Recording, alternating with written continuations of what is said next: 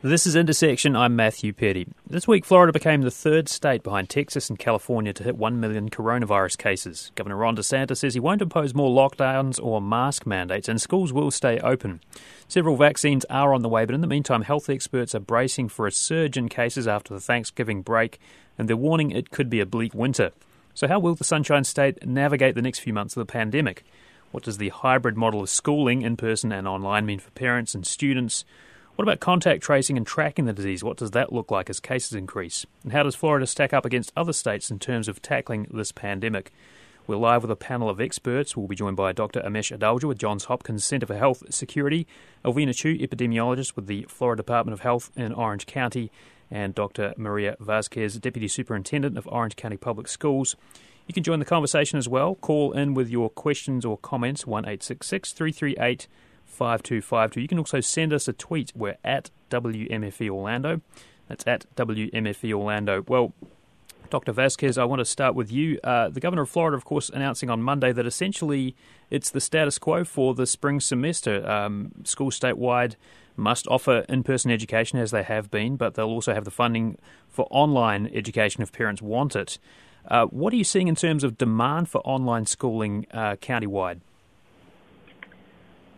Well, uh, good afternoon, and thank you for the opportunity to be on your show this afternoon. Indeed. Uh, our rollout of our innovative plan uh, earlier this fall has gone very smoothly. Uh, parents were given the choice of having online learning through Orange County Virtual School. Our innovative model, which is our Launch Ed plan, which allows students to learn from home but follow uh, the daily schedule as they would in a face-to-face classroom, and of course our uh, traditional face-to-face learning. Mm-hmm. Our parents uh, have been uh, terrific in working with our schools in implementing the plans.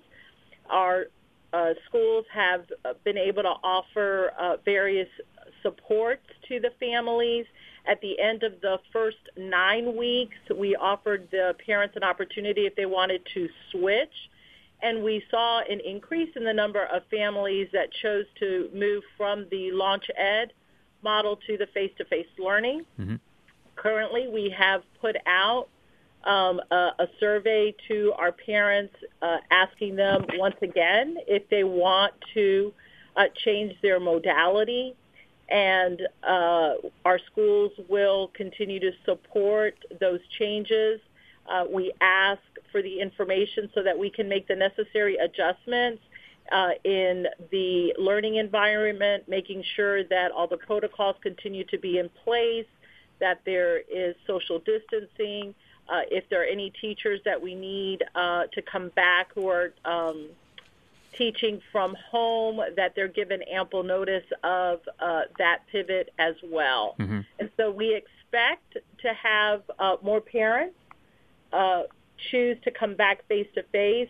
The protocols that we have put in place, our work with the uh, Department of Health uh, over the last several months really have been critical to uh, our success in providing that face-to-face instruction with uh, not many cases uh, in in our school, and so we can we hope to continue to to see more of our families come back face to face. That is the best uh, modality for the majority of our students.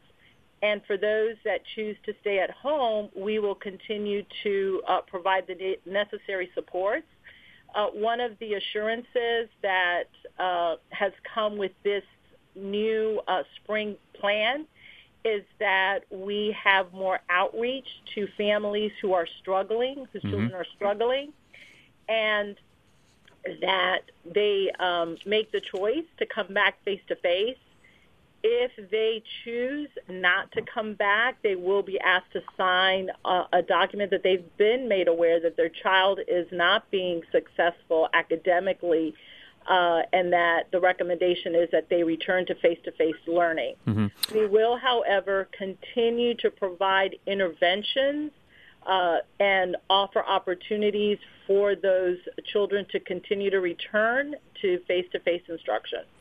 If you're just joining us, we're speaking with Dr. Maria Vasquez. She is the Deputy Superintendent of the Orange County Public Schools uh, system, talking about the impact of the pandemic, the news that uh, the Florida Department of Education will continue to offer funding for online as well as in person education for the spring semester.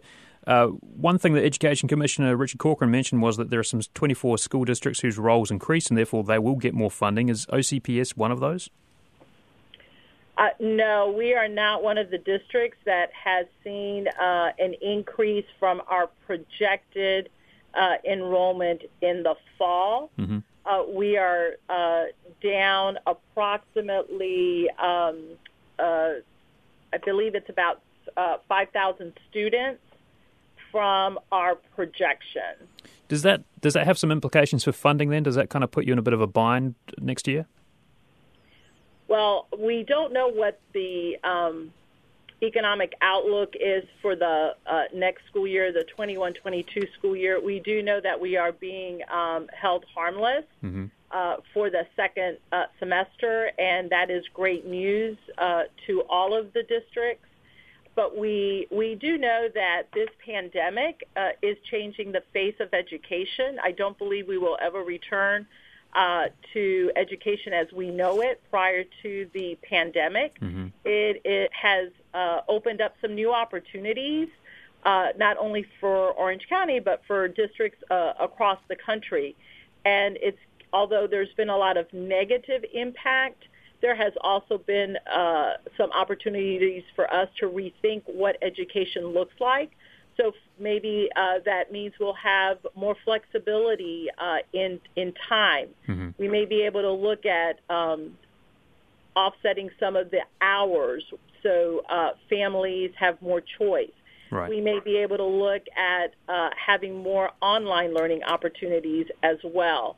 And so um, the funding, we, we do not have a, a definitive answer on that. I do suspect that some families now that have had the opportunity to experience virtual learning may take advantage of that where previously they would not have. Mm-hmm.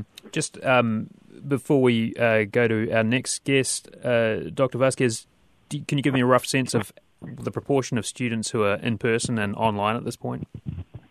Currently, we have uh, 42% of our students that are um, face to face, and the rest are learning uh, through the uh, Launch Ed model. We expect that that is going to increase uh, for the second semester. Right. We have uh, we have found that many of our families who were reluctant to send their children to school the first nine weeks have found that they uh, that the systems we have in place to keep our children safe are effective the other piece that uh, cannot go unmentioned is the social emotional aspect of uh, the children learning uh, at home. We uh, have seen and know that there is an increase in uh, social emotional concerns with our students. That interaction that they have in the face-to-face learning is critical, mm-hmm. not only to uh, the attainment of knowledge, but to their social emotional well-being. And uh, just to give you perspective, the first nine weeks, 38% of our families were face-to-face, mm-hmm. and now we're up to, um, I think it's a little bit over 42%, and I expect that that's going to continue to grow. Once they are in school, the feedback we've gotten is that they absolutely love it. They mm. miss their friends, they miss their teachers, um, and there is no replacement for face-to-face learning. Indeed, and that was the message we heard from uh, Governor Ron DeSantis earlier this week as well, though stressing, of course, that they are leaving that funding in place for online as well, which I know a lot of school districts were um, happy to hear that's um, kind of uh, security that they know the funding is there for the next semester. I want to uh, bring Alvina Chu into this conversation. Alvina Chu is an epidemiologist with the Florida Department of Health in Orange County. Thank you for joining us. And um, I wonder if you could talk a little bit about the uh, you know the positivity rate in Orange County. We're, we're looking at about uh, 15 to 24 year olds having one of the highest positivity rates of all age groups. Is there a connection Alvina, between that and the uh, return to school over the fall? Do you think, or is it is it too soon to say that? So I'm not sure it's necessarily a return to school, which is um, being reflected in the percent positivity rate. Over the last several weeks, what we have seen with this pandemic, which is a little bit different now than before um, in our previous peak in June, is that the age group that is contributing the most to our pandemic um, has been in the 15 to 24 and the 25 to 34 mm-hmm. um, age groups. Um, pre- uh, previously, um, at the peak of the pandemic, um, the median age was approximately 35 and skewed older. So, what we're seeing now over these last several weeks is perhaps um, maybe some pandemic fatigue and mm-hmm. maybe people who may have let up on their pandemic precautions and letting their guard down a little bit. And uh, so we know these in this age group, these are the people who are most likely to be out and about since we have sort of reopened or phased in um, the gradual reopening of our of rest of our businesses. Sure. And then as far as the positivity rate goes, in Orange County it's around 6.3%. How does that compare to how we were looking earlier in the summer?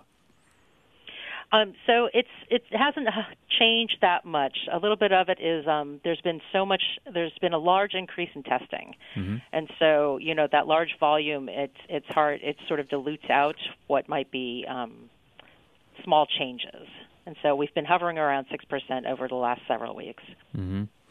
Um, what about contact tracing too? Because, uh, you know, a few months ago, uh, the health officer for Orange County, for the Department of Health in Orange County, uh, Raul Pino, was talking about, you know, hiring new contact tracers, trying to beef up the, the uh, cadre of people who are doing that work.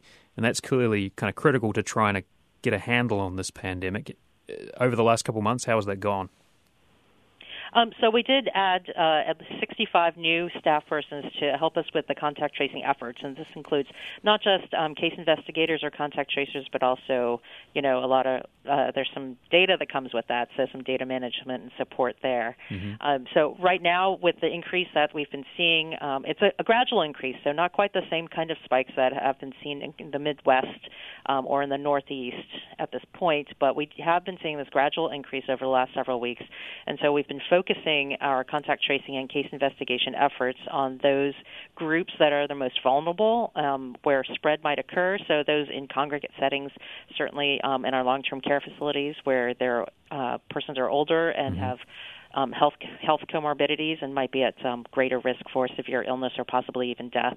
And so, what we've been focusing on with our contact tracing is getting to those groups, um, and also as well as the 15 to 34 uh, mm-hmm. uh, year olds who have been potentially spreading this the most. It's, it seems, from what I understand of contact tracing, there's quite a lot of work that goes into it. Do you have enough contact tracers? I mean, would it be nice to have some more? Of course, you know, public health funding has been decreasing over the last couple of decades, so um, I will never, I will never decline an offer for additional staff or additional funding. Mm-hmm. But uh, so what we're trying to do is just get the most out of what we have. You know, focus our efforts on where we can um, get the biggest uh, juice for the squeeze, basically. Um, so focusing on those high risk groups and those groups that are contributing the most to the pandemic here in Orange County. If you're just joining us, we're talking about the pandemic and how Florida is facing down the next couple months as uh, winter is upon us. You can join the conversation. Send us a comment on Twitter at WMFE Orlando if you have comments or questions about how we're doing in Central Florida. You can also give us a call. 1 338 5252 is the number. I want to bring uh, Dr. Amesh Adalja into this conversation. He's with the Johns Hopkins Center for Health Security. Uh, Dr. Adalja, looking at the national level, how does Florida compare to other states in this latest uh, COVID 19 surge? So I think it's kind of a, a, mixed picture. When you look at different states, you have to remember that we have a very heterogeneous outbreak, and each state has a little bit of different dynamics. And I would say that you know th- there are states that have done better and states that have done worse than Florida. Overall, I think that Florida has done better than many people expected because, in terms of the mobility of the population, what types of social activities people are partaking in, they seem to have fared fared well, given that there wasn't the same level of public health control that we saw in places like New York or places uh, in, in the Northeast of Pennsylvania, my home state, for example. And and I do think that what what Florida the, the best aspects of Florida's response are that it has a targeted public health approach where they were looking in the summer surge at what activities were causing infections and really drilled into those while leaving other parts of the economy relatively free or un- unrestricted in terms of people's activities. And I think mm-hmm. that's the model that we want to do is that you have test, trace, and isolate capacity, and then you take that data, the case investigations, the contact trace data, and then you use that to inform public health in a precision guided way. And, and that's what many states need to do. And I think you could always do it better in, in any state. And, and I think that that's something that we, we've seen other countries do really well, like Taiwan and South Korea but it's something that's lack that's lacking in many states, and I think that's where you see a lot of the blanket orders because we don't have that ability to to be able to differentiate who's infected and who isn't, and what activities are spreading it and what what aren't. And I think um, you know I think Florida's kind of straddled that line hmm. compared to to other states there's a lot of comparisons to other countries, right? I mean, people, uh, for political reasons or other reasons, will say, you know, look at what Sweden did, or you know, look at how things are going in the United Kingdom or Australia or New Zealand, for example to try and make a point one side or the other. But I mean, can you do that? Because every country has a, a different health system, different ways of tackling this. Populations are different. I mean, the United States is unique. So, um, I mean, are there countries we can look at and say they're doing it right, and we could sort of emulate what they're doing? While there are differences between countries, I think when you look at the United States response, I think you have to go back and rewind to almost a, a year ago. And what really set the U.S. response off on the wrong foot was the fact that there was a lot of evasion from the federal government about what this virus represented. And we gave this virus a major head start January, February, and half of March before people started to take it seriously. We had a flawed testing program. We had no ability to know who was infected, who wasn't. We had a, an exclusive focus on China when this virus was already spreading in Europe as, as early as, as December, at least from the report, reports that we're seeing now. And and when you could test here, it was so restricted. You could only test people from China, only with lower respiratory tract infections. And and what that did is allow chains of transmission to start all over this country that eventually bubbled over in hospitals in Michigan and in New York and in Florida and in New Orleans. And and that's what set the whole tone. So I do think we can learn. If you go look at Taiwan, they jumped mm-hmm. into action on December 31st, 2019. We didn't jump into action, and, and, and we actually took the wrong actions uh, late in, late in March of 20 of 2020. So if you give a virus that transmits this efficiently, that much of a head start, and you don't have public health officials well resourced. Remember, public health is often chronically under resourced. Nobody ever prioritizes it, and they can't hire people very quickly in, in terms of contact tracers and get scaled up very fast. If you don't do that, if you're not proactive and completely reactive with a virus like that, you've lost the battle. Mm-hmm. If you're just joining us, we're speaking with Dr. Amesh Adalja with the Johns Hopkins Center for Health Security. Also joined by Alvina Chu, epidemiologist with the Florida Department of Health, and Dr. Maria Vasquez, Deputy Superintendent of Orange County Public Schools. Uh, you are listening to Intersection. I'm Matthew Petty, talking about how the Sunshine State will navigate the next few months of the pandemic. Stay with us. Uh, we'll be back after this. You're listening to Intersection on 90.7 News. I'm Matthew Petty. We're talking about the pandemic and how the Sunshine State is facing that down, how things are looking in central Florida. Joining us, Dr. Amesh Adalja with the Johns Hopkins Center for Health Security, Alvina Chu, epidemiologist with the Florida Department of Health in Orange County, and Dr. Maria Vasquez, Deputy Superintendent of Orange County Public Schools. If you have a question or a comment about the pandemic, give us a call 1 338 5252 also tweet us. We're at WMFE Orlando. Uh, I wanted to talk a little bit about the prospect of a vaccine because there are several kind of in the works, and the news has been largely positive in recent weeks. Two vaccines are on track to get emergency use authorization from the Food and Drug Administration. We heard uh, Wednesday from Governor DeSantis what the plan is to roll that out and give access to frontline health workers, uh, people who are particularly at risk, including those in long term care facilities. And Orange County officials planning to be able to distribute a vaccine as soon as possible. Dr. Adalja, I mean, recent polling shows about 46% of adults over the age of 50 want to wait until others have gotten it first, and 28% have said they were unlikely or very unlikely to get a vaccine, even if offered at no cost. What do you think needs to be done to increase confidence in those vaccines coming out? What we have to do is be proactive. Many times when it comes to vaccines, the, the infectious disease and public health fields are reactive. We wait for the anti-vaccine movement to set the terms of debate, and then we spend time trying to debunk their baseless conspiracy theories.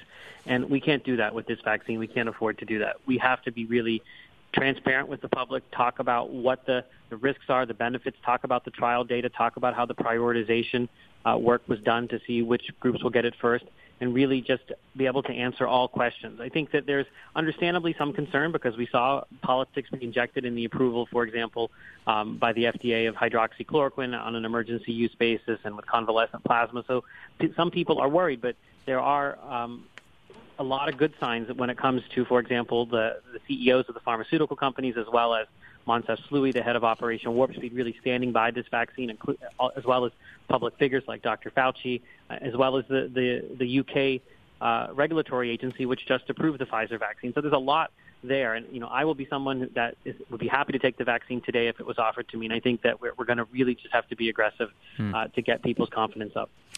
There's been uh, a, group of you know former presidents, uh, Barack Obama, um, George W. Bush, among them, uh, saying they'll get the vaccine on camera if it makes people feel better. But I wonder if people are just too entrenched in you know what they think. It, it might. It seems that it might take a little bit of work to break through people's silos and, and have them change their minds. Yeah, it's definitely going to be the, the, one of the hardest tasks that we, we face. And I, I do think it's important that the presidents get vaccinated on, on camera. I think that models good behavior, and it shows that they're stepping forward. Uh, Gerald Ford famously did that during the 1976 swine flu uh, scare. This is something that I, I think we're we're, we're going to have a hard time with certain people who have fixed irrational beliefs about vaccines. We're never going to get them to be vaccinated. But when people start seeing the benefits, when they see that nursing home residents are protected and are not uh, being sent to the hospitals in record numbers, I think people will start to see the benefit of this vaccine and see it increasingly as a way forward. I think that you know, this is a great illustration of the power of vaccines. If you, they're, they're underappreciated. Uh, people take them for granted, but you can see how bad our world is right now because we have no coronavirus vaccine 17 years after SARS was discovered. Mm-hmm. If you're just joining us, uh, we're speaking with Dr. Amesh Adalja from Johns Hopkins Center for Health Security, talking about vaccines and the prospect of that. I'd like to hear what you think as well. Are you lining up, or will you be lining up to get that vaccine once it's widely available? can give us a call, 1 338 5252, or send us a tweet. We're at WMFE Orlando. Um, Alvina, I'm wondering, you know, some of the concerns that have been raised have been communities of colour, black Americans, for example, having the highest per capita death rate from COVID 19. And at the same time, there's polls showing that uh, black Americans are the least likely to say they would get vaccinated. I'm wondering if the uh, the Department of Health in Orange County has some plans, kind of at the grassroots level, to do some outreach and talk to communities of color to, you know, increase uptake of vaccinations. We do absolutely. Actually, we have um, we have and are creating strike teams or field teams. Um, specifically to go out into the community. So this would be um, not not like the mass vaccination pods that you've seen, maybe like our large flu vaccination um, drive-throughs, mm-hmm. but really um, a, like a nurse and perhaps uh, a person, uh, a barker, so to speak, um, to go out into the community.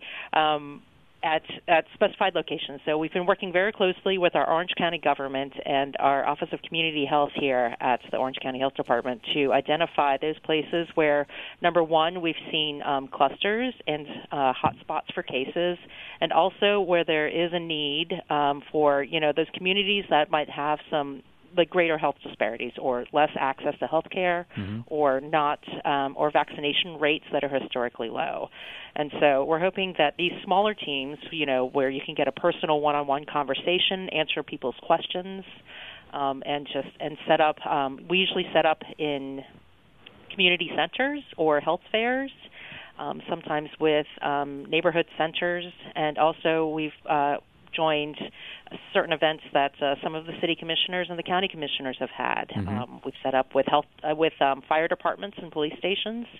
Um, food drops. So we've been working closely with our homeless shelters and also um, our partners who distribute food um, to those who need it, like Second Harvest. Mm. So the and and talking about things like drive-through flu vaccinations, ha- have you sort of looked at the um, flu vaccination drive this year in late 2020 as a, a model for how you might distribute something like a COVID vaccine once it's available? Certainly. Uh, you can call it a dry run uh, for the COVID vaccinations that are coming up soon. We expect to, in Orange County to have vaccine here um, towards the end of December at the latest. Uh, so we have been using, uh, we recently held three flu vaccinations, uh, mm-hmm. mass vaccinations that were drive throughs, um, over 2,500 vaccines given through those over the course of three days.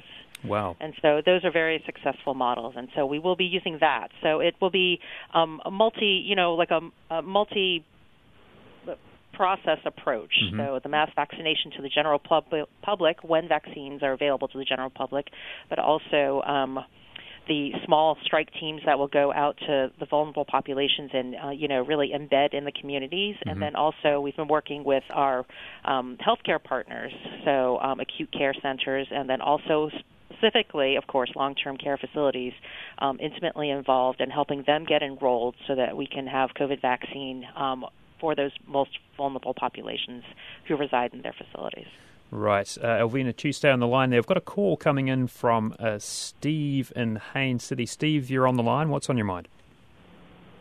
Well, I've got two questions, if I may. Sure. Um, number one, I'd like to know if they've got any idea how much this is going to cost uh, for you know a member of the general public to get the coronavirus vaccine. Mm-hmm. And number two, um, I'm in my 60s and I got the first half of the shingles vaccine, and I wouldn't have any problem getting the coronavirus vaccine when it comes out, but I have to wait six months to get the rest of the shingles vaccine can you get the coronavirus vaccine at the same time or close to the shingles vaccine? Mm, good questions. Well, thank you for uh, calling in with that, Steve. Um, I, I, wanted to uh, I wanted to uh, put that to you, actually, um, uh, Dr. Adalja, cost of vaccines, because um, yeah, that seems to be uh, you know something that's still maybe a little bit up in the air. There are a number of different vaccines. There's some costs associated with transporting and, and storing those vaccines. Um, thoughts on what we might be looking at cost wise? What I, my understanding is that the out of pocket cost is going to be zero dollars.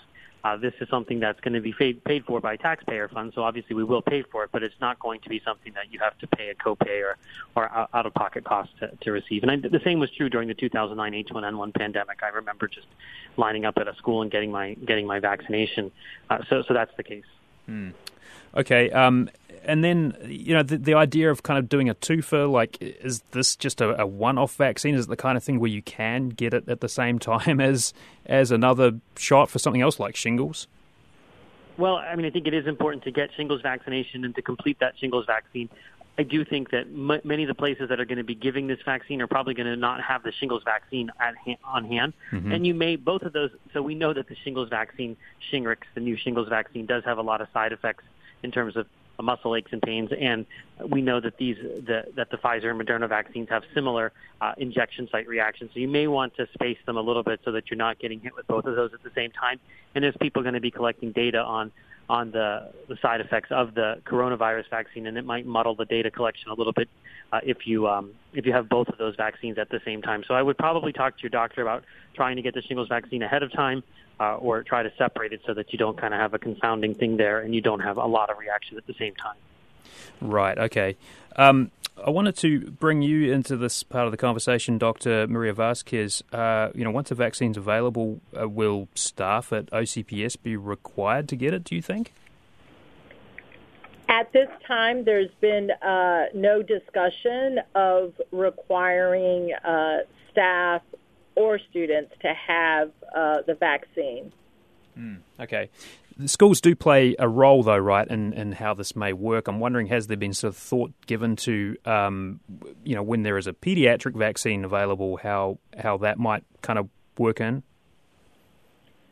Oh, absolutely. Uh, we will uh, cooperate and work collaboratively with um, our, our local healthcare providers and the Department of Health to assist in any way uh, as it relates to uh, the vaccines uh, and the distribution and communication of the importance of getting uh, the vaccines. Mm-hmm. Um, Alvina Chu, I just wanted to sort of tip that back to you again. Uh, the notion of um, you know people who may be wanting to get two vaccines at the same time is is that something like a conversation that, that's going on at the health department level? Like, if, if people are sort of thinking, well, can I combine this shot, or could I combine a shot for COVID with something like shingles? I so we would be on the lookout for guidance from, of course, the um, ACIP, um, who the National Advisory Board for Immunization Practices, and from the CDC about whether or not there's enough data to say if you could get one, if you could combine vaccines like that. Mm-hmm. Certainly, there are certainly we do have vaccines um, that people get at the same time. Right. Um, Dr. Adalja, one of the questions that has been out there has been around the development of a, a vaccine for kids. Um, is is this just another aspect of maybe the United States being a little bit behind the eight ball there in terms of um, developing that and and you know how that might might fit into fighting this pandemic? Well, you have to remember that this vaccine is really about decreasing the impact of the pandemic, and what we've seen from the data is that it is people that are older people who have other comorbid conditions that are really contributing to the death from this virus as well as contributing to the high rate of hospitalization. So if you're trying to design a vaccine to get the maximal impact, you're going to look at the, where you can use it most strategically, and that's going to be high risk individuals.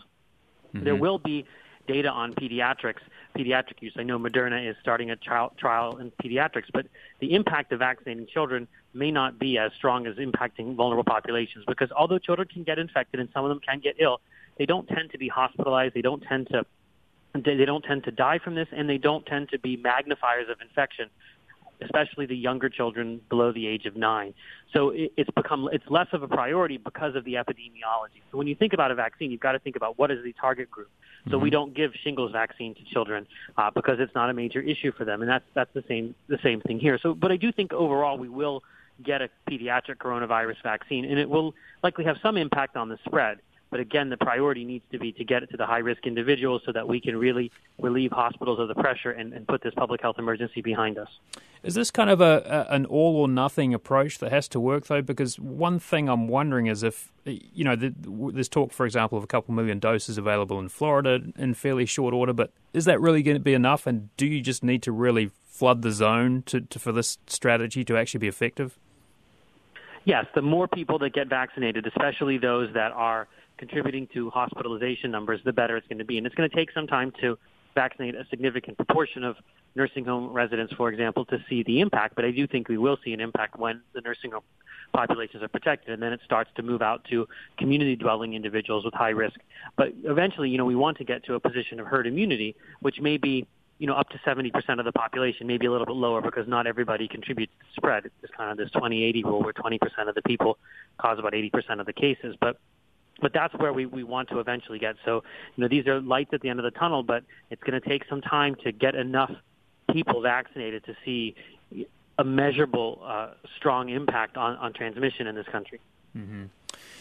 If you're just joining us, you're listening to Intersection on 90.7 News. I'm Matthew Pettywitz speaking with Dr. Amesh Adalja with Johns Hopkins Center for Health Security. Also uh, joining us uh, Dr. Maria Vazquez, Deputy Superintendent of Orange County Public Schools.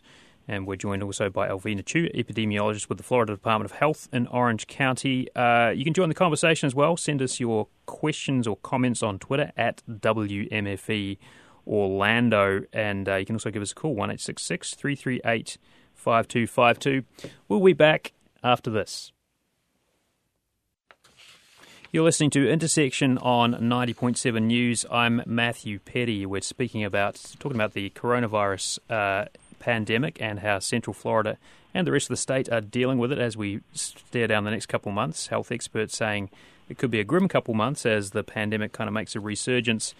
Um, joining us on the program, Dr. Amesh Adalja with Johns Hopkins Center for Health Security, Alvina Chu, epidemiologist with the Florida Department of Health, and Dr. Maria Vazquez, Deputy Superintendent of Orange County Public Schools.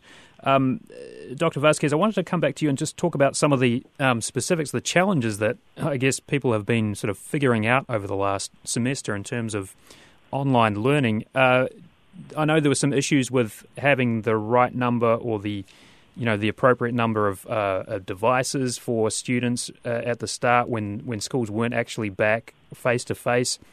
has the county sort of been able to even that out and make sure that it has enough uh, devices and some of those technical issues have been resolved in the last uh, few months?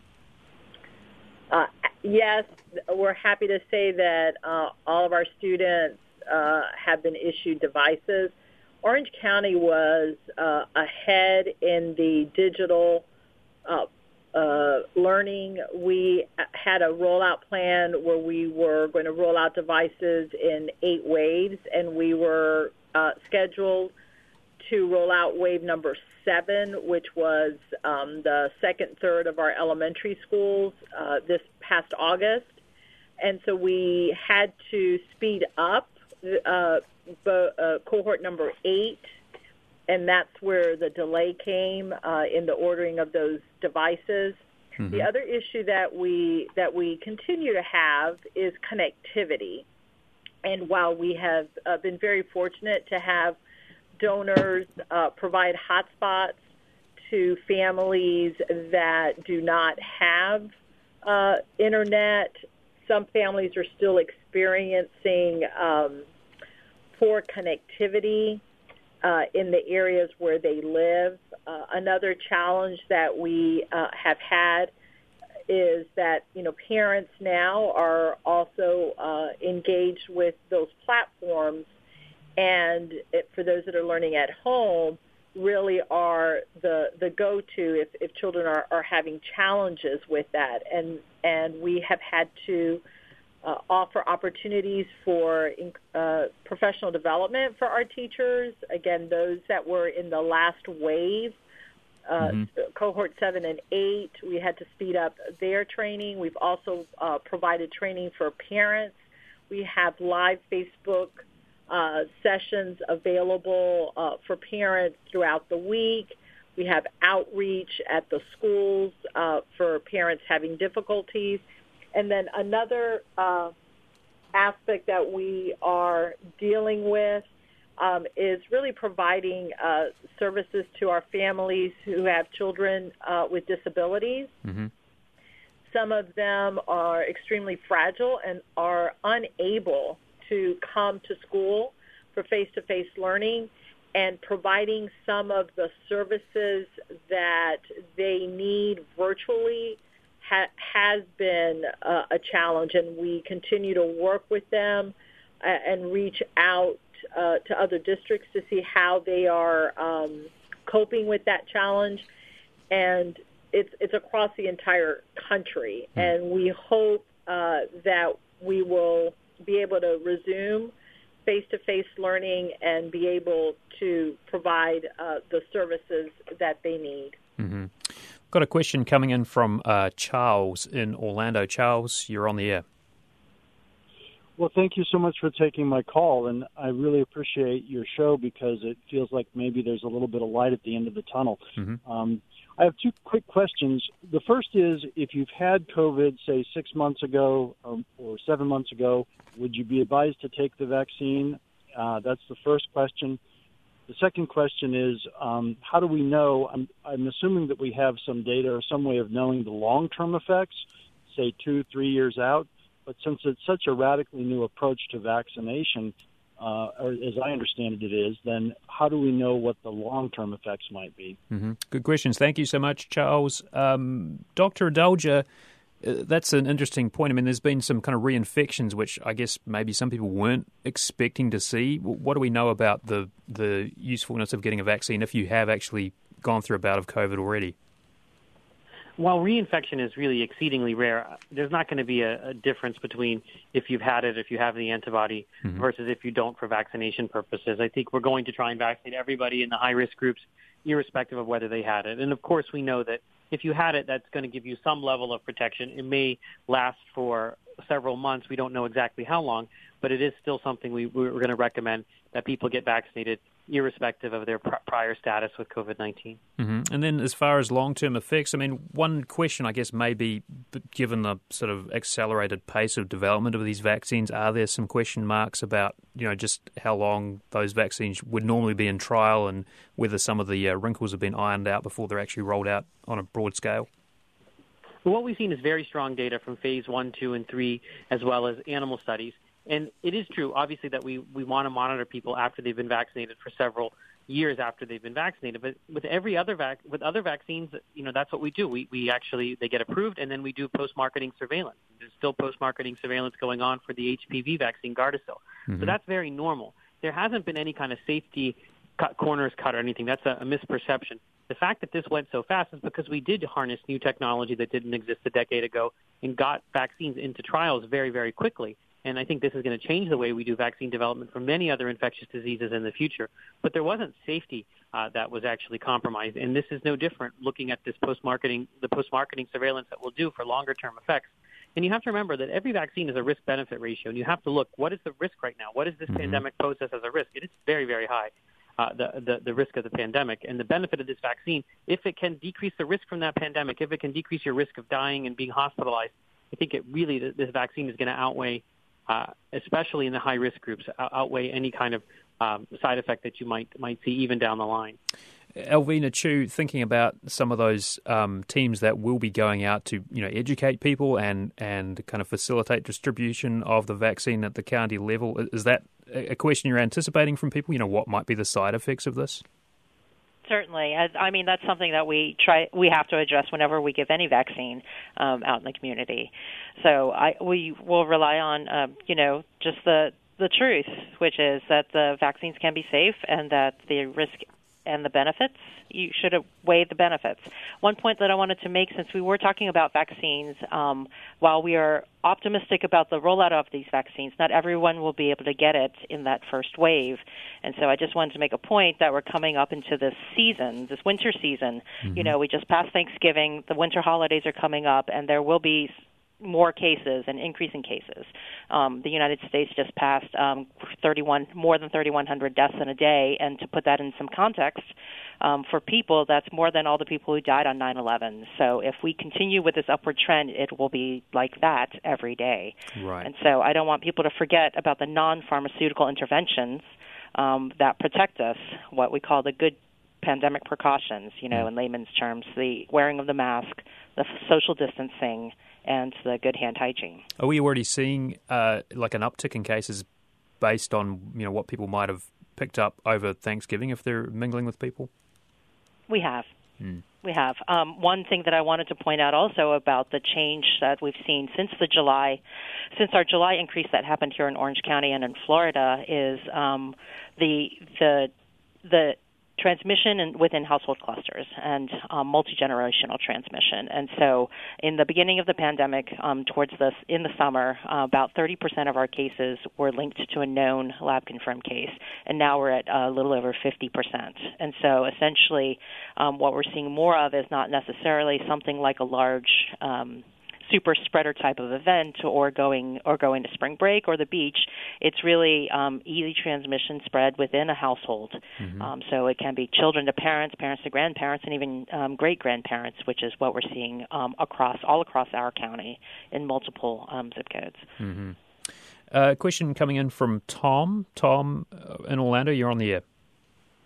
Hi. Um, thank you very much, and I really appreciate this show. I appreciate this uh, particular topic. Um, my wife and I uh, were identified uh, two of the first 10 or so cases in Brevard County back in March. Um, she was sick for about a week. I was sick for about two and a half uh, and felt a lot worse than she did. Um, neither one of us was hospitalized. Hmm. Uh, but uh, in October, so seven months after uh, we had been ill, uh, we got antibody tests. Uh, she tested positive and twice I received a negative uh, test for the antibodies.